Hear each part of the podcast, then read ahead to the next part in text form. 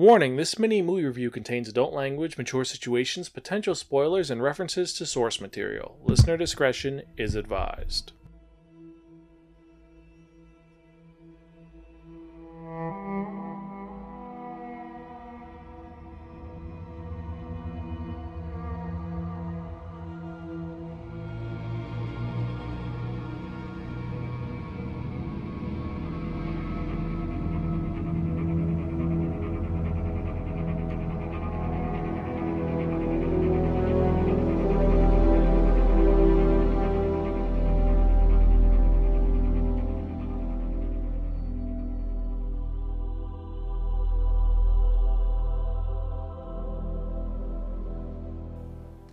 Hello, everyone, and welcome to another episode of the Sparkin Mini Movie Review. This is your host, Zan, saying konnichiwa, aloha, bonjour, and what's up. Yes, we're back for another fun-filled episode, and for those of you who are joining us for the first time, welcome. Sparkin is some podcast inventing reviews about connectly enhanced narratives, and every episode, I'll talk about one to two different properties. It could be a movie, it could be a book, it could be a convention, it could be a television series, it could be a video game, and I'll let you know the positives and negatives about it, what's worth investing your time in, and if the story is garbage or just really good. Now, these mini reviews are a little different than my regular movie reviews, where my regular movie reviews go in depth into the films and we talk about the best parts, worst parts, and all the little things involved. We give it a rating and we usually pick them at random and go very in depth. These mini reviews are small, they're simple, and they're usually done right after the film is done. When a movie comes out, we go over it, we don't spoil anything because there are very few spoilers in these reviews. I try to not spoil anything, and I let you know how they are. And this one is no exception because this film we're talking about today is one which I went in blind. I tried to avoid all media about it because I didn't want to be sullied. Because let's be honest, this film is associated with a film franchise that has burned me three times so far, and I'm a little concerned about that. But this brings my heart up a little bit, gets my hopes up a little bit. So now, as opposed to being completely against it and pessimistic, I'm now cautiously optimistic. Not by much, but we're going to see. So let's talk about this film and get on with it, shall we? So, the film I'm talking about came out, well, today is June 2nd, and I'm releasing this in a couple of days. I think I'm going to release it at the end of the week. We'll see. But, well, it is the end of the week, but, you know, by next week. But, June 2nd is when I when it came out when I watched it. It is starring Gal Gadot, Chris Pine, Robin Wright, Danny Huston, David Thewlis, Connie Nielsen, and Elena Anaya. It's directed by Patty Jenkins. It's been produced by Charles Roven, Zack Snyder, and Deborah Snyder.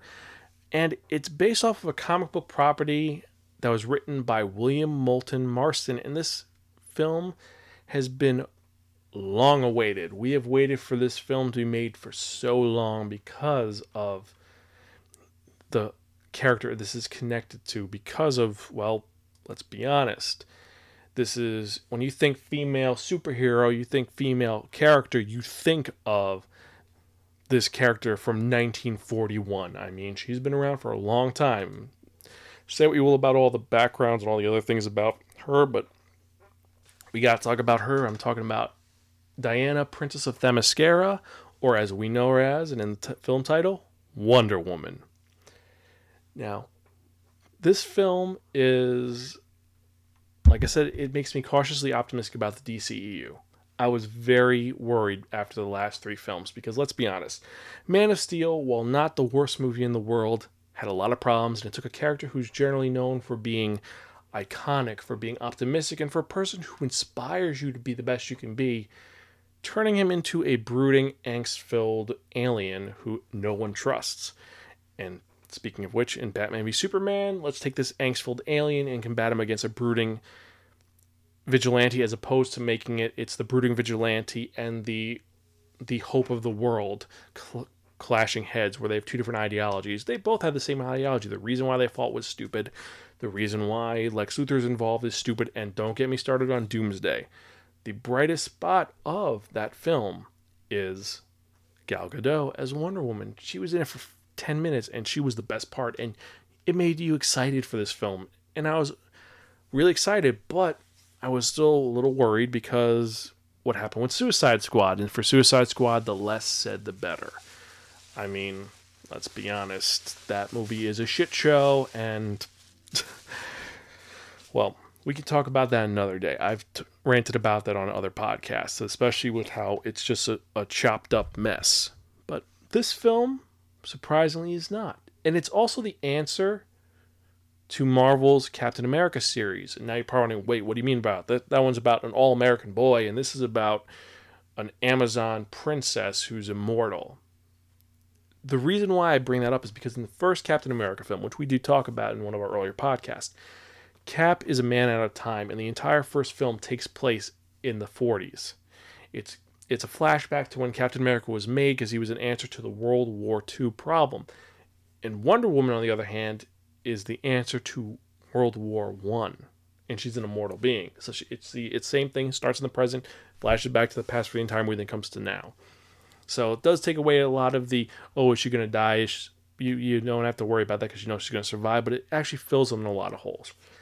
And like I said, this is about Diana, Princess of Themyscira, the Amazon island, which was made by the gods to hide the Amazons for reasons which we're not going to get into. But their whole thing is they are designed to protect mankind against Ares who rebelled against the gods. That's what's always been in the comic book lore, so that's hasn't changed. And the whole thing is uh, American pilot Steve Trevor, played by Chris Pine, crash lands on the island, and he informs the Amazons about World War One. And Diana, because she wants to save the day, she wants to be a hero, and she wants to do what's right. She leaves her home, becomes exiled, and ends up trying to stop the conflict, and she becomes Wonder Woman in the process. Now, one thing I really like about this film, something which I was expecting the entire time and they don't do, is they don't call her Wonder Woman at all. And there's no line like, oh, she's some kind of Wonder Woman. No, there's none of that.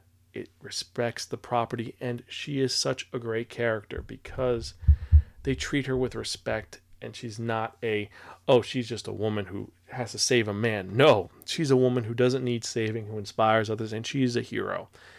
And she's not to talk down to. She stands up for herself, and she does a great job in it. Gal Gadot, a lot of people were like saying, no, she's not right for Wonder Woman. No, she's perfect as Wonder Woman. She is perfect as this character who you'd expect to be amazing, and she is spectacular. Know I'm going with the Spider Man jokes, but whatever. I love the fact in this film that they make her, besides being compassionate and having a huge heart, which has always been a case for her, they make her naive. Like she is someone who's been trained to be a bloodthirsty murderer. Amazons are warriors at heart. They know how to kill people. They're intelligent. They're smart.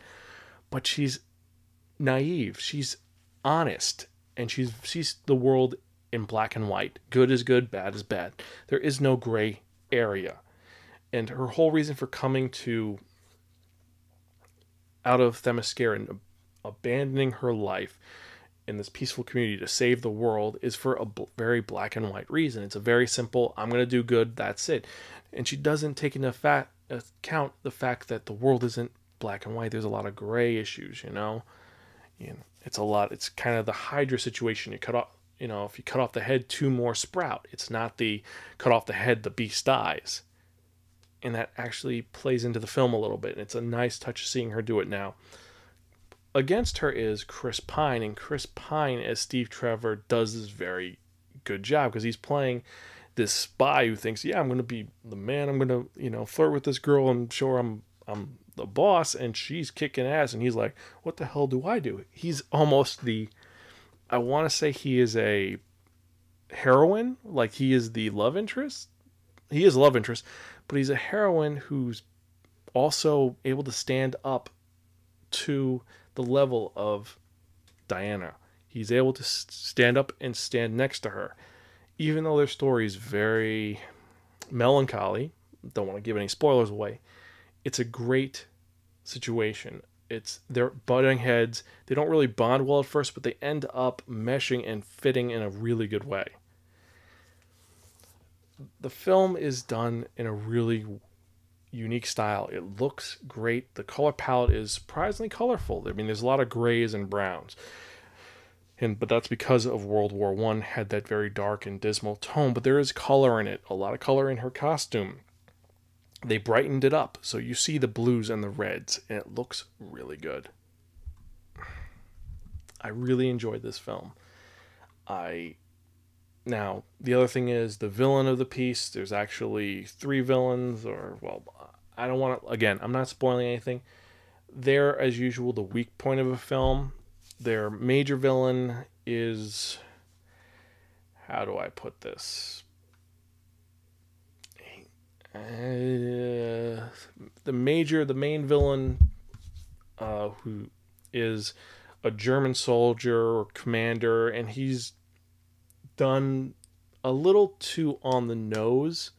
I know that's weird because it's it's it's it's, it's you want your villain to be a very good villain, and Danny Huston does a good job at it. Just it seems he's a little too he's too bad to be good, meaning that he's too bad to be true. He's just like this is this can't really be a person. This is not there's no he has no motivation besides just being evil. He's evil to be evil. It's like, you know, war war is a natural habitat for humans and that's what he kind of believes and it's just he doesn't fit. He's not charismatic. He's not he's not a Loki. He's not a Kilgrave. He's not someone who you kind of be like, okay, he's the hero of his own story. You can't really say that about him. He's just kind of yeah. And Elaine Ayana, I liked her. She was interesting. She's supposed to be one of the oldest villains from the Wonder Woman canon. I mean, Doctor Poison is like her second villain, and I think that they really just were kind of banking on her being a side villain, and I think they should have made her the main villain, and it would have been a lot better.